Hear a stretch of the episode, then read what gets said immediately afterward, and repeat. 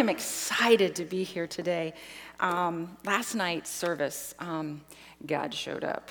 And usually he does, but it was so precious last night. In fact, the sermon is titled Look Up, and I almost feel like I need to have you guys right underneath that because the Lord's added to that title Look Up and see how much you're loved.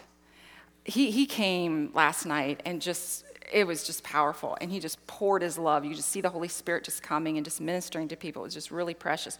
So my expectations for him this morning from the bar last night went up. Because, you know, last night I was looking to see what he was going to do, and I raised it high. But now, what I saw what he did, I was like, okay, I see where your mar- benchmark is. Now I want higher. Because God always does exceedingly and abundantly above all that we could ever ask or think, according to the power that works within us. Amen. All right. Um, well, we are in the Patriarch series, and um, we're going to be looking at Genesis chapter 29, the latter part. We're going to kind of pick up where JT left off last week, and we're going to um, look at Genesis chapter 30, um, about midway through. Um, but before we get started, I want to ask a question.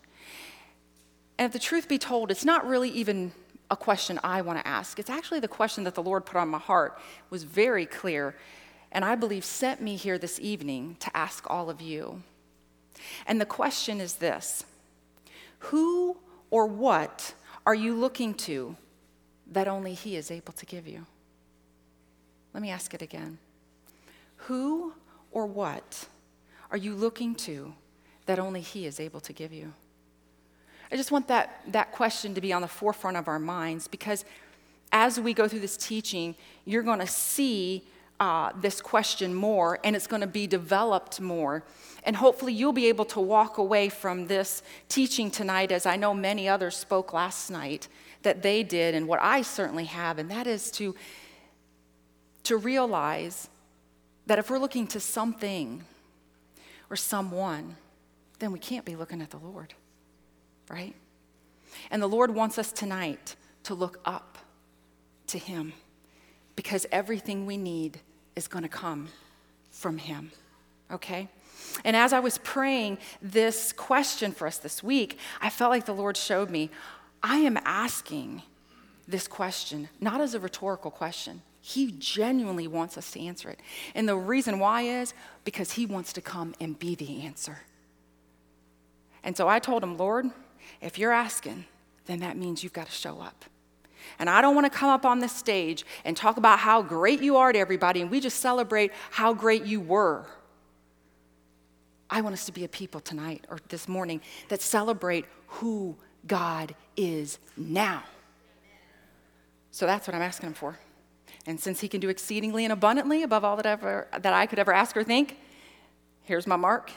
Here's where I'm looking for him to hit. So let's pray. Father God in heaven, I want to just thank you for the privilege that it is to be in your house with your people sharing your word. Father, I pray tonight or this morning, just as we did last night, that you would come like only you know how. The expectations that I have, Lord, are great, but I know that you can exceed those. And every person in this room, Lord God, is going to have expectations built up. I pray that you would blow their minds with what you can do. Father, we've heard of your fame, as the psalmist says, renew your wonders in our day. I ask that you would make your name famous here today. Bring your glory. Remove me, and I ask that you would help me to, to handle your word of truth accurately. Put power on my words, the words that you've given me to speak tonight, Lord God. And Holy Spirit, come and have your way. In Jesus' holy name I pray. Amen. All right, so as I said, we're going to be looking at Jacob. Um, we're going to be looking at uh, Genesis um, chapter 29. And some of the people we're going to see in this chapter are Jacob, Rachel, Leah, some handmaidens, and some servants. But for our time today, the scriptures we're going to look at, our focus is going to be more on Rachel and Leah and Jacob and a few children. Now, um, I want you to go and read the in between scriptures, is what I'm calling them. Um, because we're going to look at Genesis chapter 30, the first couple verses, and then we're going to jump to the middle of it around uh, the 20s. But the in between teens um, uh, scriptures we're not going to have a chance to read. I'm just not going to have time to go through it today. But I want you to go back and read it. And here's why. When you go back and read it, you're going to see more than what you're going to see today in today's teaching. And that is, you're going to see things such as manipulation, favoritism, bribery, uh, jealousy, and probably some other things you're going to notice. And here's the deal I want you to see them. And I know that sounds crazy because as a new believer, I didn't grow up in the church, so I didn't read the Bible. So uh, I came to Christ in my early 20s, and um, I was about 23 years old, and I began to read the Bible. And when I did, I had this assumption that if I'm reading this Bible, who God is in, then everybody in it's going to be just like God. Uh uh-uh. uh So, for you new believers, I just want to let you know I began to read things and thought, are you supposed to do that? And I just thought, this is just odd. And then I realized, oh, okay, wait a minute, wait a minute. And I, I found myself honestly struggling with the fact that there were some people in the Bible who did things that I just think, what are you doing? I'm thinking, you know, if it were me and I was writing a book and I was like the author, who God is, of the Bible, I would like put, put my best people forward. You know what I'm saying? I, I mean, I, I would want to bring out the best, but the Lord brings it all out. And here's why because God wants us to see that He's a perfect God who works through imperfect people and imperfect circumstances to bring about His perfect will. Amen? Oh my goodness. And that's so good for me to know because, I mean, as much as you might think, me standing up here, well, she must be perfect. She's standing on a stage. Nope. I'm far from it. But God still uses me. Why? Because He's perfect and He can have His perfect way through us. And that's what I want us to see every time you look at the scriptures. That's what I want you to see when you're looking at people in the Bible and you think, what were they thinking? just remember that God is a God who can work in spite of that, and He does. And we see this in the patriarch series from Abraham to Isaac to Jacob. We see God working His perfect will. It's in spite of all their runnings and hidings and finding somebody else to have a baby and, and telling somebody else this ain't my wife, it's my sister, and then she marries a king. God's like, I'm perfect. I know you're imperfect, but I'm still going to have my perfect will. Now, as I say that, what I don't want you to think is that Linda is promoting imperfection. That once you become a believer and a follower of Christ, it's okay, God's perfect, do whatever you want. No, that is not what I'm saying. Look to your neighbor and say, That is not what Linda is saying. I'm not saying that. Don't you get me in trouble. Don't you take this out of context. I'm saying that we don't have to focus on our imperfections but we can look up and focus on a perfect God that, in spite of us, if we let Him, He'll work something beautiful and something perfect. And then we bring Him glory when we do that. And that's an encouraging thing. Amen? That's some good news. That's some good news. Yes, you clap. Go right ahead. All right, so as we look at these scriptures, I want us to look at these because it's very easy for us to look at people in the Bible, and especially with these patriarchs, and be disappointed and almost become frustrated with them. But what I want to do is I want to look at their imperfecting imperfections or their imperfect moments, is what I'm trying to say. And I want to look at those and call those teachable moments. So let's have teachable hearts, shall we? When we look at them, instead of being quick to pick up a, a stone to throw it at them in judgment, let's have teachable hearts and go, hmm, okay, that's what we shouldn't do because look what happens. Because I'm a parent of three boys, and that's the thing that I want. I want my boys not to look at me in judgment, but to look at me and go, I'm gonna learn from my mom. She did this, and this just wasn't so great. So I'm gonna learn from her mistake, right? And I'm gonna do better the next time better than she did. And that's what I want us to do as we look at these people. And honestly, church, it's what we need to do with the body of Christ. It's what we need to do, not just with those that we read and hear, because I'm telling you, from Genesis to Revelation, we see imperfect circumstances and imperfect people, but yet a perfect God working his sovereign will. And, um, and, and, and we need to use that as an encouragement. So let's, let's look at others in the body of Christ and other denominations and not judge them because we're told that we're not to judge others. We're to judge fruit, but not other people. There's one righteous judge, and that's God. So let's make this applicable because this is something God is teaching to me today in this lesson as well as as a rule in life, okay? All right, so as we look through he, uh, these scriptures and we see these imperfections, I'm gonna, we're gonna look at those things, and I don't want to shy away from them, but what I want us to do, and what I'm gonna do here tonight, is we're gonna focus on their shining moments. Because believe it or not, I know it may be a bit shocking, Jacob, Rachel, and Leah all have shining moments.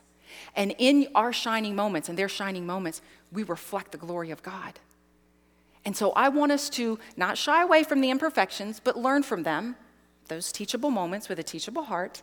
And then I want us to look at their shining moments and praise God for them. How's that sound? Sound good? All right, well, let's go ahead and get into the uh, scriptures we're going to be looking at today.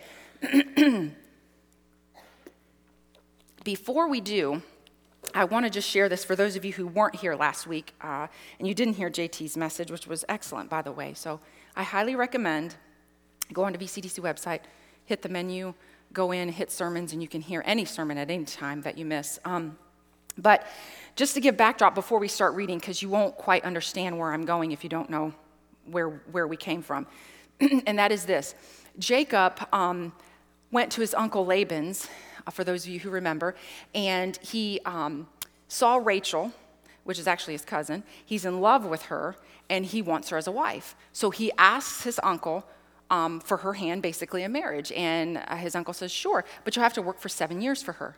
So he works hard for seven years for free for this woman that he loves. And so he finally, wedding night, it's his time, he's supposed to have her, but yet he wakes in the morning and behold, it's Leah. It's not Rachel. Jacob got tricked. So he's hot, not happy at all about it. So he goes to Laban, and Laban basically says, um, Oh, yeah, sorry, forgot to mention the first. The older gets married first. But you can still have Rachel, just work another seven years for me. So Jacob, because he loves Rachel so much, says, okay. So the man works 14 years for free just for this woman.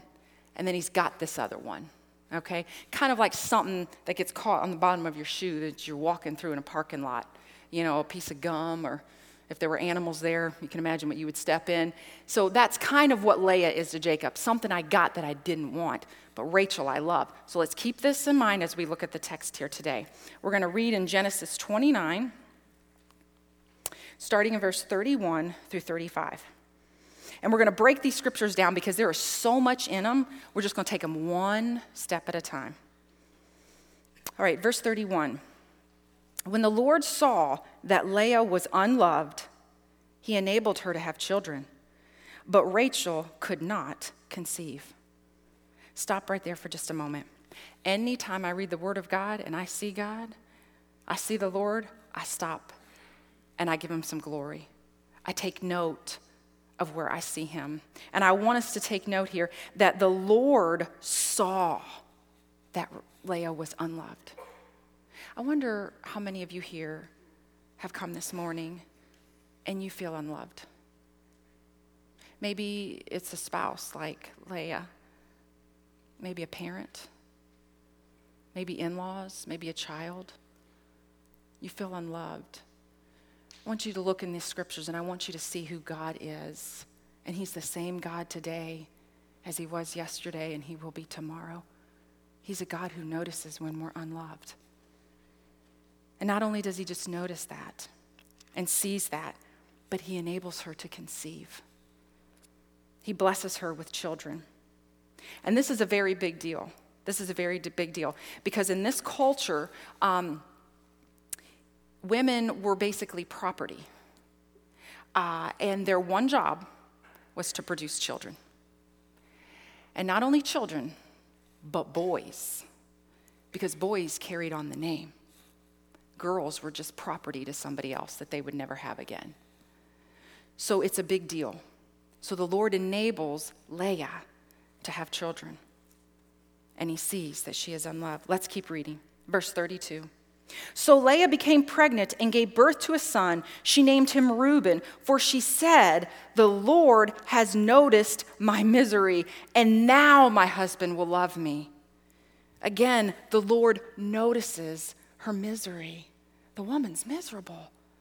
Reason she's miserable is because we weren't created to be unloved. We're created to be loved. So here she is. She has high hopes. I have a son. I'm going to name him Reuben.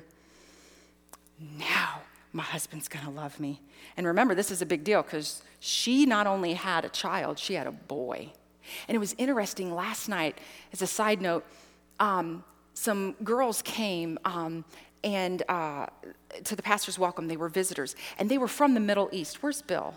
Is Bill? In? Yes. Where are they from? Do you know? Where in the Middle East? Okay, he, he, he doesn't know either. But they came up to me and they said, you know, we're, we're from, and they said what it was, and I can't remember. And they said, it's still that way. And I was like, what? Did anybody not get the memo? It's the 21st century?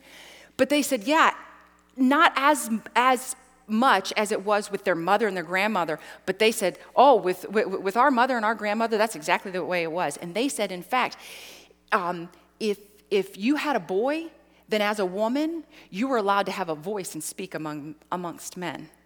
What? That's just amazing. Okay, so here Leah is. I have a son. Now my husband will love me. Let's see if Jacob does love her. Let's get to the next verse.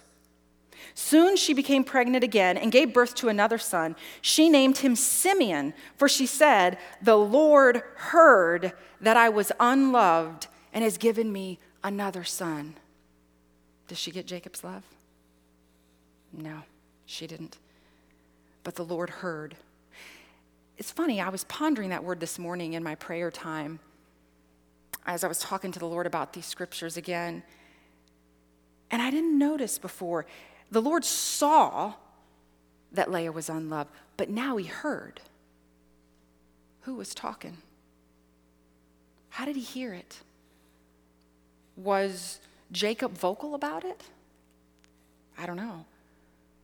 Did he hear Leah in the tent sleeping by herself, possibly crying? Again, this God is our God today. Whatever it is in you that you are in need of, whatever misery you have, whatever pain it is, Lord not only sees you and does something, but He hears you. And I'm expecting Him to do that today for each one of us, in whatever that is. So the Lord hears that she's unloved. So let's read verse 34. Then she became pregnant a third time and gave birth to another son. His name was Levi.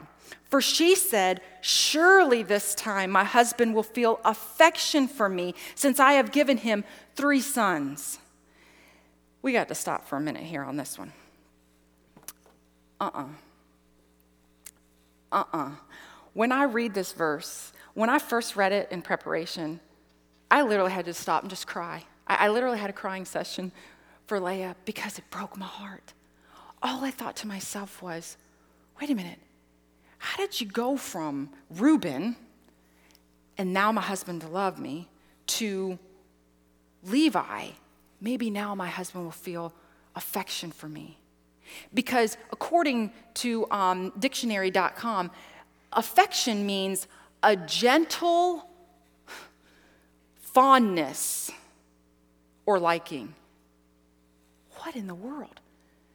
It was, I want his love, but now if he could just, just gently, not like passionately like me, but just, just if you could just gently like me, maybe, maybe now he'll just gently be fond of me, have a gentle feeling of fondness for me there is a lesson of lessons for us to get here, and I want to make sure that we hear it, and it is this. Anytime we look to anything or anyone to give us only what God can give us, we will always lower the bar. I want his love. Woman, you need his love, and you should have his love. He is your husband. But she drops the bar. Why? Because she's looking to Jacob for what only God can give her. And this is a lesson that we need to learn. And I want us to look at it in Ephesians 3:18. And may you have the power to understand, as all God's people should, how wide and how high and how long and how deep His, God's love is for us. I want you to take note of that we would have the power to understand. Listen, God's love is so great, you've got to have power to understand it. And not only that, as all God's people, we should.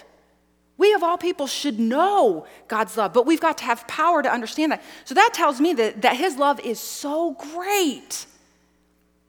And so we need to make sure that our cup gets filled with God's love. Because otherwise, we're going to look to other things and, and, just, and just come up empty handed every time. Every time. Now, I got to say, I have a husband who loves me. And I feel very, very blessed. Not only does he love me, but he shows me, he proves his love to me. I see it. But I'm going to be honest with you. He knows this, and I know this. Nobody, not even my husband who really loves me, can fill the love in me that I was created to have that only God can fill. And something else that God's really been teaching me lately, and, and, and, and it really began to get cracked open through a book that I did in my women's group uh, by Ann Voskamp, and the book is, is titled um, 1000 Gifts. But, but what God's been teaching me and, and, and, and helping me to realize is that something that she, she put so eloquently in words, and it's this fear is but a notion that God's love ends. Fear is but a notion that God's love ends. And God began to show me, Linda, when you don't know how wide, how high, how deep, and how long my love is for you, when you're not understanding that, you operate out of fear, which always leads to dysfunction. I encourage you to check it, see if it isn't true in your life. Because I know for me, if, if my love cup isn't full, I'm going to be expecting it from other people and other things. But God says, I'm the one that gives it. And I give it so much that you've got to have power to understand it. And we should, as God's people should. But Leah, she doesn't. She doesn't know. So let's turn and look and see what happens. Next verse, verse 35. Once again, Leah becomes pregnant and gave birth to another son. She named him Judah for she said, Now I will praise the Lord. And then she stopped having children. I love it. Here's Leah's shining moment. Here's her shining moment. Does she have Jacob's love? Nope. But what does she do? She looks up and she praises the Lord. I'm going to praise you. Do you know that's, that's the secret to overcoming our disappointments and things we want that's not happening or coming in the time or the way we want in life? is that we look up and we praise the Lord. Do you know why?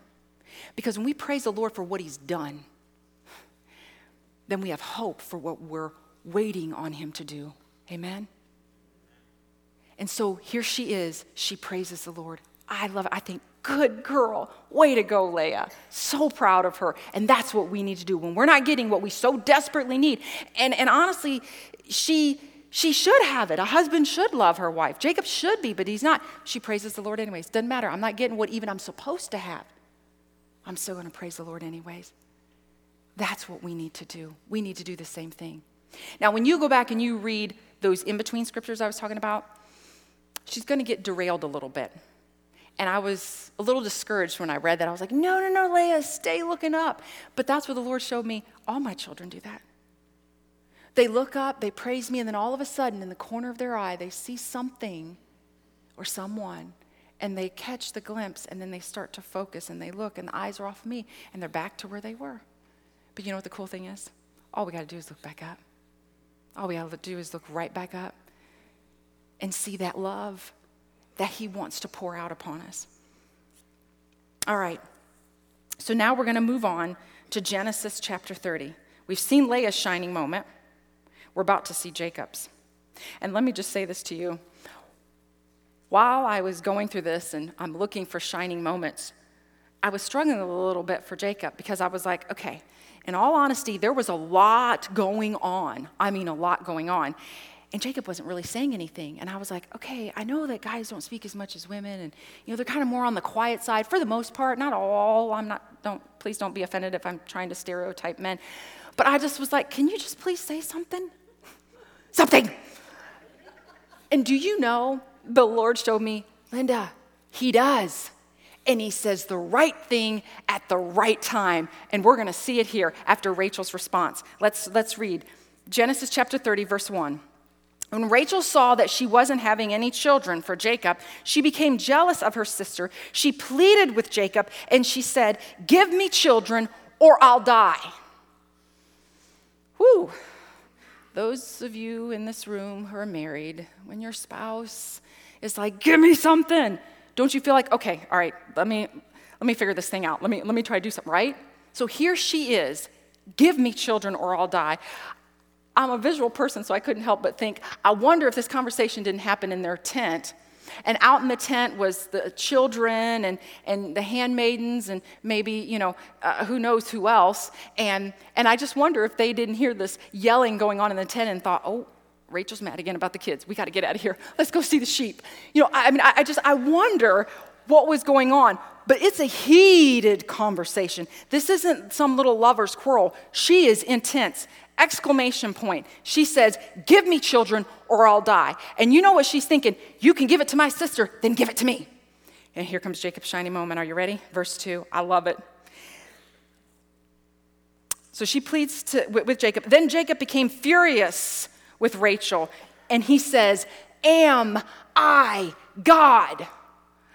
Oh, that's his shining moment. Way to go, Jacob. Because here's the deal in this comment, he's letting Rachel know who he is and who he isn't.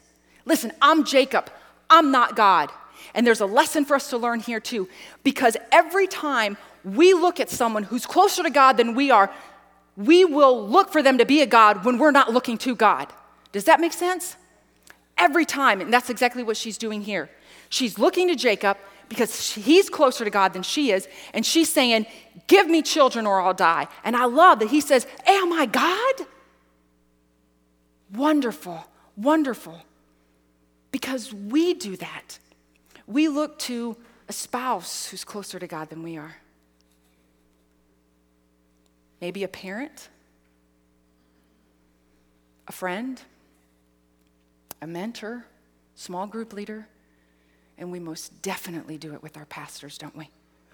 You're closer. It's got to be you. You got to be the one to speak to this person, and you got to be the one to pray, and you got to be the one to come and help me, and you got to be, it's you, it's you, it's you. I love it. I'm so proud of him. Just, oh, am I God? No. And the flip side to that is we need to be careful that when someone we really love is in a desperate place, we don't try to become a God. Don't you do it. You turn their face toward God. You encourage them with words that they need to look to the only one who's able to give them what they need. And it's not us. Now, hear me when I say this God will use us, He'll use people, and He'll use circumstances, but only after we look to Him first, and then He brings it. But we start looking to other things and not to Him, woo, disaster of all disaster. Look at the patriarchs and you will see how they had their own God moments and didn't consult God and the messes that it made. They're in it right now, in my opinion. I think if Laban would have looked up, he'd have never, ever tricked his future son in law. And look at the mess they're in. So let's be careful that we don't do that either. So, here's the question, and this is the question that God has to ask us, that Jacob asks her or tells her, He is the only one able to give you children. I wonder who came here today who could fill a blank in for themselves. He's the only one able to give you children. What would you fill in that blank? What are you looking to, or who are you looking to, to give you only what God can give you? And let me say this, precious one He wants to, He longs to, if we just look up. Whenever we look to other people or other things to fulfill only what God can give us, we're going to always come up empty handed. So the question becomes what will we do in light of that? That which we so greatly desire. What will we do? Well, I believe the Lord tells us in Jeremiah 2:13. And it's this. For my people have done two evil things. They have abandoned me, the fountain of living water, and they have dug for themselves cracked cisterns, which are empty wells that can hold no water at all. First of all, what I want us to take note of is that God calls this forsaking Him and digging empty wells evil. Hmm. Okay, in my mind, I have things that I think are evil. It's not forsaking God. But he calls it evil. Some versions will say sin. Whatever, it, whatever version it is, it's an evil sin. And reason why is because God knows we'll begin to operate out of dysfunction for a need that only He can fill, and we're, we're just going to naturally start to sin. this cistern, this cracked cistern, so that you can kind of get an idea of it, um, as I was doing some research and digging, um, funny digging, digging about looking up for digging wells. Um, one of the one of the things that a cracked cistern was was like a very large uh, container that had a lid on it. But more often than not, it was talking about literally a well. Definitely in this scripture, uh, in this context, it's talking about a literal well, um, uh, a pit.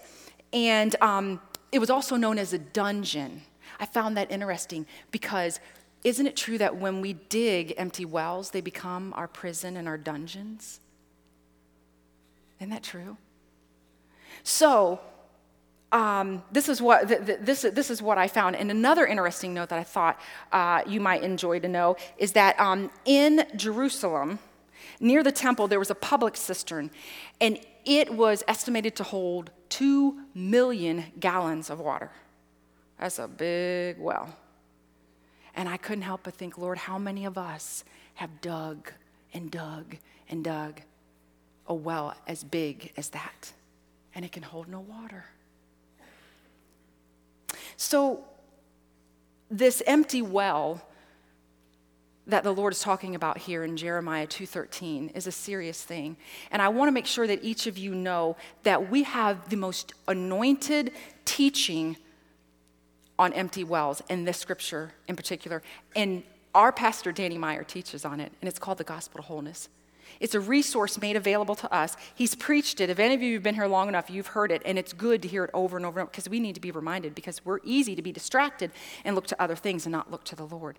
But it's out there on the cart, uh, the book cart, if you want to get a DVD or a CD. But I highly recommend it because my teaching is not on Jeremiah 2:13. As much as I'd love to just sit here for the rest of the afternoon, I can't. We've got to move on. But Danny teaches in there about the importance of, of knowing how to even get out of these wells. So I want you to make sure that you, if you don't have that resource and you haven't heard it, please make sure that you get it. So here's the question I want to ask all of us, because as, as the Lord has me asking this question, truth be told, it's not just for you guys, it's for me too. Please don't mistake me being mic'd up here thinking I've got this. I don't. My heart's right there in those seats, right there with you, wanting to learn this. So here's the questions I ask us tonight. Who or what are you looking to to fulfill a need that only He is able to give you?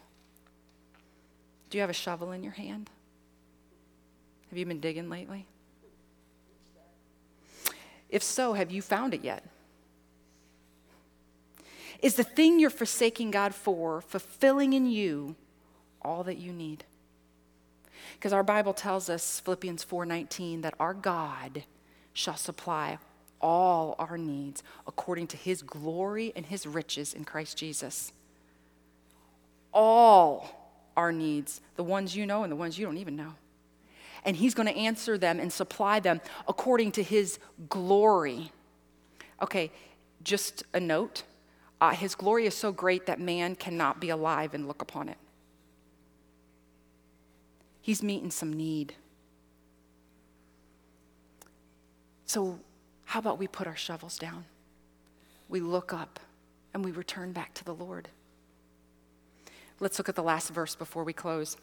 We have got to see Rachel's shining moment. And it's going to be Genesis chapter 30, verse 22 through 34. Then God remembered Rachel's plight and answered her prayers by enabling her to have children. She became pregnant and gave birth to a son. God has removed my disgrace, she said. And she named him Joseph, for she said, May the Lord add yet another son to my family. I love it because the Lord remembers Rachel. Sometimes we can wait for God for so long for something that we think He's forgotten. He doesn't, He remembers. And just as He remembers Rachel, He's going to remember you. Now, we've gone through these verses in approximately 35 minutes, but this was a long period of time. Long. Lots of children being born. And there's some in between we didn't even touch on because we jumped some scriptures. Long time. And another thing I want us to notice in here is that God not only answered her prayers and remembered her, He removed her disgrace, He removed her shame. This is the God we serve, this is what He does. And here's the cool thing here's the shining moment for Rachel. In the beginning of this chapter, which was years previous, she's looking to Jacob saying, Give me children or I'll die, right? But now, the scripture says, God answered her prayers. Somewhere between yelling at Jacob to give me children and Joseph, she began to pray and look up to the one who can give her only that which she so desperately wanted, and that was children. God gave it to her. This is Rachel's shining moment. I love it. Every one of them looking up. So here's the question again, precious one What in the world did you come here tonight that you need? this morning. He's going to meet that need. He wants to meet that need. Let's stand.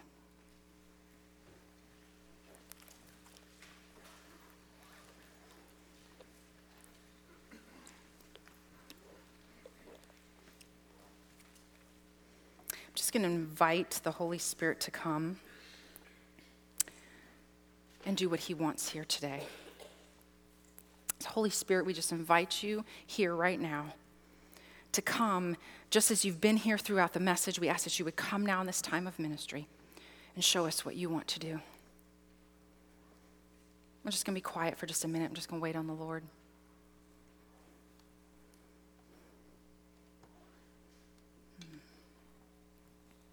Thank you, Lord. Thank you, Lord. I don't, I, I don't typically do this, but the Lord is pressing on me so hard that if I, if, if I don't be obedient, if I'm not obedient right now, I will regret it forever, and I want to be obedient. Um, I don't typically single uh, anyone out. That's not usually how God ministers through me. But um, just throughout the sermon, um, I, am I'm, noticing the young man in the blue uh, sweatshirt there with the white strings. Um, and um, I just, I feel like the Lord wants you to know that He's pursuing you with His love. And I don't, I don't know if you're seeking it or if it's not even on your radar, but I just want you to know that the Lord is coming after you to show you how much He loves you and that love is going to prepare you for something that's going to propel you into something greater than you ever can see. And I don't know if you're in a season of life right now where you're trying to figure things out or you're looking toward the future. I, I have, I have no idea.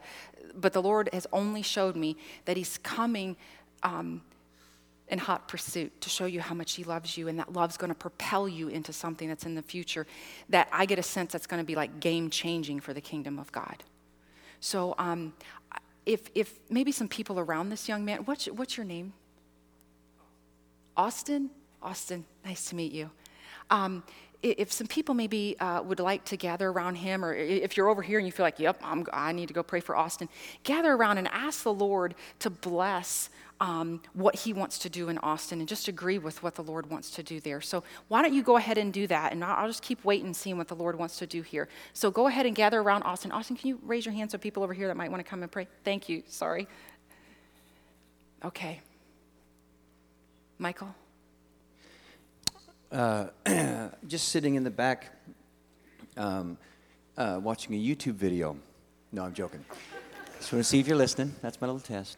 But uh, just had a scripture come to mind. This happened last night. And I just felt like the Lord said, "Yeah, it's the same today." Is just uh, I think it's John 5:17 where Jesus says to uh, the Pharisees, they're they're getting on his case about this, you know, about the Sabbath and when do we, you know, when should we work, when shouldn't we work, and your disciples and all this stuff. And Jesus makes this comment. He says, "My Father is always at work." And, and when, I, when I heard that, it was like my inside of me, I just came to attention because because suddenly I looked at all of us and everything changed. Because if that's true, that means right now God is at work. Like, I love that, what you just said about Austin. Like, God is at work pursuing Austin. We know what? God is pursuing all of us today. Mm-hmm. And I, and I mm-hmm. asked him, I said, Well, what, Yep. what's the work that you're doing? I mean, what are you doing today? And I had two pictures come to mind. One of them was I just saw people bent over with like a, you know, weighted down by this huge backpack of worry, of anxiety, of fear, of whether it's to do with your business, whether it's to do with your kids, your marriage, the world. I mean, just weighted down. I saw Jesus just taking all these rocks out of this pack and just lightening your load because you're carrying something you're not built to carry. And if that's you, we, we really want to pray mm-hmm. for you today. But then the other one was just the, the picture Linda had of, of the people with the shovel in their hand. I saw him walking up to lots of people, took the shovel out of your mm-hmm. hand, took your hand and just pulled you in close and just put his mm. arms around you. Thank you, Lord. And you know what? We all need, I don't know about you, but every day, I need his love. I need to be reminded of his love. And there's people here today, you just need to be reminded of how much he loves you. You don't, you don't have to do anything but respond uh, to that call and just let him, let him love you. So, Amen. Amen. Okay. Um, thank you, Michael. So, um, how do we want to do this? If what Michael said is speaking to your heart and you're like, that, that's me, we're just going to do ministry time where we're right where we're at. And here's why. Usually we ask people to come forward, and sometimes we'll have them in the seats. But here's what I feel like God keeps saying I want them to know I'm going to come to them. Like, you, you, you don't even have to come to me. I'm coming to you. In fact, I'm running to you. So, if what Michael uh, said, if you're like, that's me, would, would you lift up your hand and let people around you pray? If that's you, would you raise your hand right here? Bless you. We've got more. Look around. Leave your hands up, folks, for me, please, so that those around you can see. Can you see them? Just begin right now to move and gather around those people and pray for them. And one last thing, I, I just I keep getting the sense from the Lord, and and um, that that I, I keep keep hearing is that when I talked about imperfection, there were some here today that felt like uh, that's me. I'm focused on my imperfection, um, and therefore I can't be used by God. And the Lord is saying that you've got more of a problem with your imperfection than He does. In fact, he, he doesn't have a problem with it at all because he knew what he got when he got you. And he wants you. So, imperfections, just your messes and things that you feel like, oh, I'm just not getting it right, you've kind of just, just put yourself in neutral with the Lord and the kingdom. You're just kind of coasting. And the Lord's going, mm, the day is drawing near. I need my warriors to stand up and bring my kingdom. And so the enemy wants you to stay in that neutral place to think that I'm, I'm, I'm imperfect. But the Lord is saying to you, I, I don't have a problem with that. You do. So come to me and let me have my perfect work, my perfect way in your life. If that's you, raise your hand. Anybody feel that? There we go. Bless you. Okay, keep your hand up. Anybody else? They're right here, right here. Okay, hands are up. People around, would you please go and, and, and just bless what the Lord's doing? Just, just releasing um, them from that lie of imperfection, that they have to be perfect and they're too imperfect to serve God. God works in spite of that. Thank you, Lord. Mm, thank you, Lord.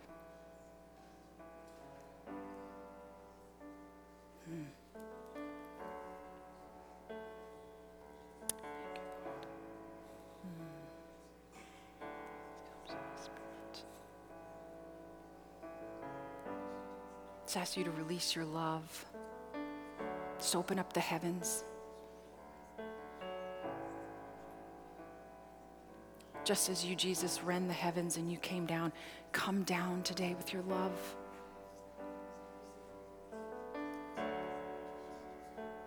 We ask for more, Lord.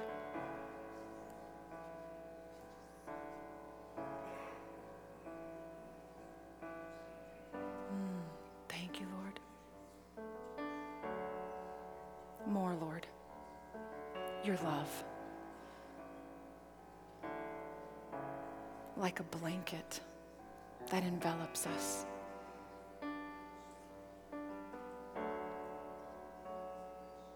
You are love. Let us feel that love. Thank you, Lord.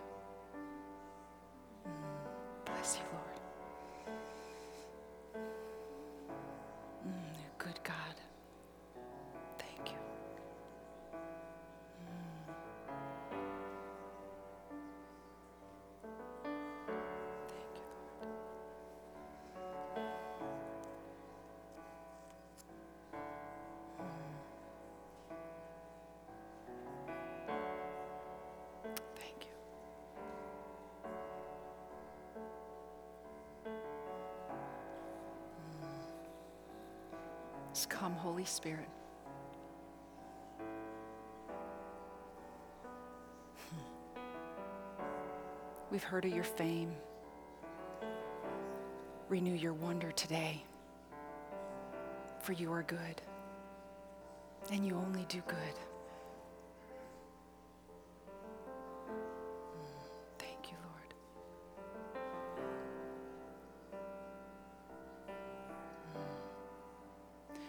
For those of you who are remaining here now, we're going to close.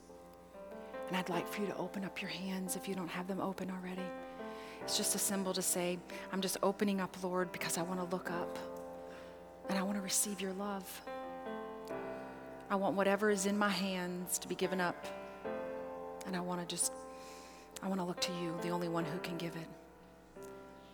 So, Father, I pray that you would see your children, their open hands and their open hearts to receive from you only that which you can give. It was your question you asked, Lord. And you told me it wasn't some rhetorical question. You were uh, wanted it asked because you were coming to answer it, to be the answer. I pray with the authority given to me by Jesus Christ that that answer would come for you today in Jesus name. More of you, Lord. With your hands, would you gently cup each one of our faces and cause us to look up to you, the lover of our souls, the only one who can give us what we truly need. Thank you, Lord. We ask this in the mighty and loving name of Jesus Christ, our Lord and Savior. Amen.